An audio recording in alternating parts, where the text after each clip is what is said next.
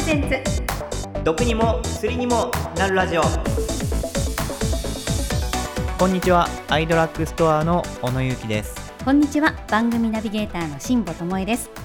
アイドラッグストアプレゼンツ毒にも薬にもなるラジオ。今回も最新の医療ニュースからちょっと得する耳寄り情報まで楽しくお伝えしてまいりますさあもうね夏休みシーズンも終わってしまいまして少しずつではありますが秋の気配感じるようになってきましたね。はい。秋といえば抜け毛の季節です。急ですけど、はい、秋は抜け毛の季節なんですか？はい。秋は1年のうちで最も抜け毛が増える季節と言われておりまして夏の紫外線のダメージが抜け毛となって表面化しやすいシーズンとなっていますそこで炭酸ジェットで頭皮をじゅわっと洗う。リジンゴールド炭酸スカルプクレンジングプロを使って頭皮ケア行かせていただきます。はいお願いします。えシャンプーだけでは取りきれない微細な皮脂汚れを週に3回のクレンジングですっきりリセットしようということですね。はいいきます。はい。くー爽快。うんクレンジング後にそのままシャンプーしていただくとさらに効果的です。給湯室でシャンプーしてきます。はいいってらっしゃい、えーそれでは最新の医療情報をご紹介するメディカルニュースからスタートです。医療業界の動向に社内一詳しい田沢秀樹さんと二人でお送りします。田沢さんよろしくお願いします。はい、田沢秀樹です。よろしくお願いいたします。それでは今月のメディカルニュースですジェネリック医薬品政府がメーカー再編を促し安定供給の強化へ。7月24日読売新聞が報じたニュースです。ジェネリック医薬品の安定供給に向け政府がメーカーの再編を促す仕組み作りに乗り出すことが明らかになりました。ジェネリック医薬品業界では近年品質をめぐる不祥事が相次ぎ品薄状態が続いています。政府は管理体制などが十分ではない小規模な企業が多い産業構造が要因と見ており規模拡大を促して安定供給につなげたい考えです。日本には200社近いジェネリック医薬品メーカーがあり年間売上高が10億円以下の中小企業が大半を占めています。しかしながら売上高は最大手でも2000億円程度にとどまり1兆円規模の巨大企業がある諸外国よりも過当な競争が続いていました。政府はこうした構造が人材の不足や品質管理の不備につながっていると見ています。規模が拡大すれば人材確保や設備への投資が進み複数の工場で同じ品目を作れるようになるなど安定供給につながると見込んでいます。というニュースなんですけれども、はい、えー以前も取り上げたジェネリック医薬品不足問題ですが、はい残念ながら未だ状況は一向に改善されておらず、その兆しも見えません。そんな中、ついに政府は介入に向けた検討会の設置を発表しました。はいこの動きは医薬品業界における自由主義経済の原則と公共性のバランスに関わる重要な出来事です。はいえー改めて説明しますとジェネリック医薬品は後発薬とも呼ばれ特許が切れた医薬品の廉価版になります、ええ。えー皆さんも薬局でジェネリック医薬品でいいですか？と聞かれたことがあるかと思います、えー特許を持っていた先発薬に比べ研究費などもかからず安価に製造できるのでたくさんのメーカーで作られるようになりました。安価なジェネリック医薬品が多く使われれば薬剤費を抑えられるために医療費削減につながると考えられており国もジェネリック医薬品の処方を奨励していました、はい。このジェネリック医薬品の価格は薬価薬の価格ですね、はいといって国が定めておりメーカーが自由に決めることができず多くのメーカーが製造しているにもかかわらず価格競争も行えません、この薬価制度の下では、昨今の原材料の高騰などによる原価上昇が著しい中で、値上げで吸収することが難しく、企業は他の部分を削減せざるを得ません。こうした事態が品質問題や供給不足の原因とつながっていまして、中には薬価より原価の方が高くなってしまい、生産から撤退するメーカーもいます。政府はこうした課題に対処するため、ジェネリック医薬品業界の再編を発表しました。まだ具体的には決まっていませんが、薬事に関わる様々な規制緩和の流れになると思われます。うん、業界再編の検討会は今後も続いていくと見られており、将来的に医薬品の適正かつ安定的な供給を実現するための具体的な展望が出てくることに期待しています。この動きの先行きから私個人は目を離せないなと思っております。はい、ただし、足元の医薬品不足という課題が解消するわけではなく、皆さんが薬局の店頭では必要な薬がないと言われる状況はまだまだ続くと思われます。こうした中で手前味噌ではありますが、海外から同じ働きをする薬を試しに使ってみるということもできるようになっています。この機会に自分で必要な薬を選んで使うことができる個人輸入の便利さをもっと多くの皆さんに知っていただきたいものです。確かにそうですね。やっぱりこう自分が必要なものっていうのをきちんと自分で学んで選んでいくっていうね、はい、そういうことっていう選択肢っていうのもあるってことですよね。そうですね。うんでも本当にこのジェネリック医薬品不足っていうのをこう何とかしなきゃっていうことでこの動きっていうことなわけですね。そうですね、うん、もうやはりとにもかくにも最終的にやはりあの患者様に一番影響が出てくる問題になりますので。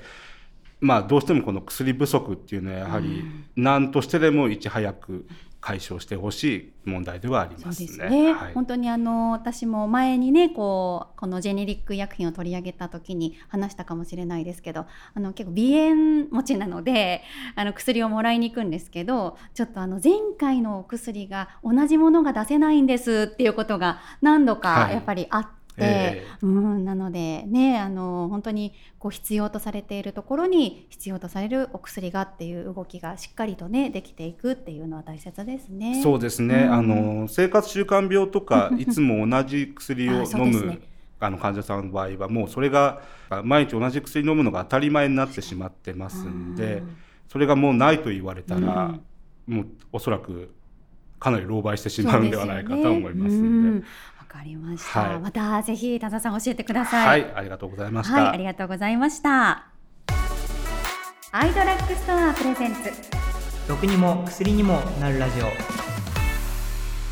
ここでメールをご紹介します。今回のメールテーマは読書の秋に読んでほしい。私の一押し漫画です。こちらまさきさんからいただきましたまさきさん、ありがとうございます。ありがとうございます。えー、しんぼさん、小野さん、こんにちは。こんにちは。こんにちは。えー、私の一押し漫画は、ダンジョン飯です。来年1月からアニメ化される作品なのですが、コンセプトが変わっていて、妹を助けるためにダンジョンを冒険していく主人公にお金がなく、お腹が空いたらダンジョンに生息するモンスターを倒して調理して食べていくという冒険グルメ漫画です。いろんな漫画が今までありましたが、大サソリと歩き岳の水炊きとか、人食い植物のタルトとか、むちゃくちゃでとても興味を惹かれます。まずいモンスターを調理の工夫で食べられるようにする主人公たちの努力が涙ぐましくて、ついつい読んでしまいます。アニメ化されたらぜひ一度見てみてくださいということです。主人公にお金がないからモンスターを食べて空腹を満たす。うんってすごい発想ですね。ねえ冒険グルメ漫画って聞いたことないです。えー、来年の1月にアニメ化されるということで、ぜひ見てみようと思います。そうですね。これちょっと話題になりそうですので、はい、楽しみです、ね、さあ、続いてのお便りです。こちら、白黒パンダさんからいただきました。白黒パンダさん、ありがとうございます。ありがとうございます。秋といえばスポーツの秋。私の推し漫画はスラムダンクです。学生時代にちょうどアニメをやっていて、原作も制覇していた私は、当然部活動でバスケ部を選びました。部活動中はキャラクターの技を真似したものです。安西先生の名台詞、諦めたらそこで試合終了ですよ、なんて何回言ったかもう覚えてません。最近では映画化もされて、中国や韓国でも大ヒット。やはり名作は腐らないなと嬉しかったですといただきました。はい、ねまあ、あの先日はバスケ男子日本代表もね、はい、パリオリンピック出場を自力で決定させるという、ね。ね、盛り上がりましたよね。はい、あれ途中で、はい、見たんですけど、ええ、あの20点差ついてたから楽勝かなと思ったんですけど、うん、なんか途中あのどんどん点差詰められて、え、もうギリギリのところカーボベルデ戦ですか？そうですね。はい。粘ってたんで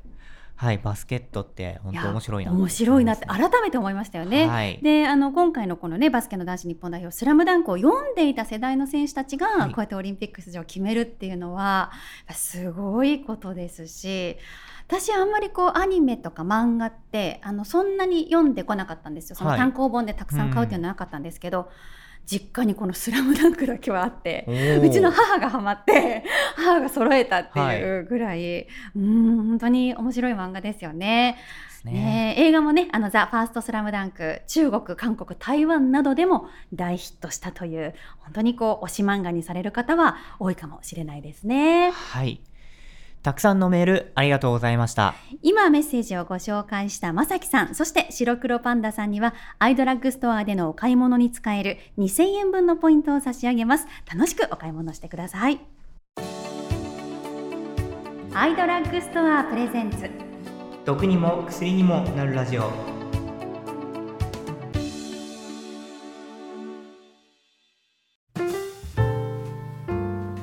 お送りしてまいりました。アイドラッグストアプレゼンツ毒にも薬にもなるラジオお別れのお時間です。